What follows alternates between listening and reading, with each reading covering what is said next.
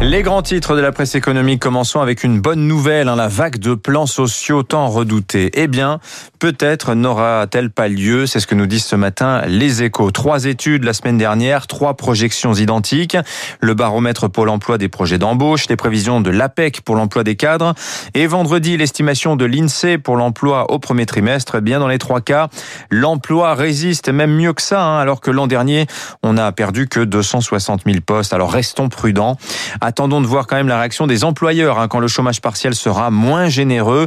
Mais on en vient à redouter finalement le contraire d'une vague de plans sociaux. Peut-être une pénurie de bras. Comment gérer le passage du trop peu au trop plein? C'est toute la problématique euh, du moment. Dans le tourisme, dont les échos annoncent à la une ce matin, le grand réveil. Hein, les réservations s'envolent partout pour le tourisme de proximité. Alors c'est un petit peu moins vrai hein, quand même pour les voyages à l'étranger. Euh, mais les échos parlent donc de la revanche des campagnes. Seulement, beaucoup de salariés ont changé de voie. Il faut retrouver des fournisseurs. On voit le même problème avec euh, les puces électroniques dans l'automobile. Hein.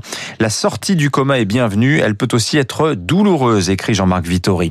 À la une du Figaro ce matin, bientôt des voitures électriques moins chères que les voitures thermiques. Hein. Dès 2025-2027, les deux types de motorisation seront à parité en Europe, selon une étude Bloomberg.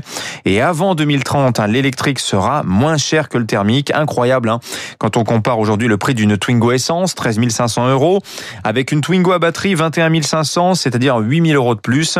Eh bien, c'est que le prix des batteries baisse extrêmement vite, à hein, moins 90% entre 2010 et 2020, et évidemment, ça continue.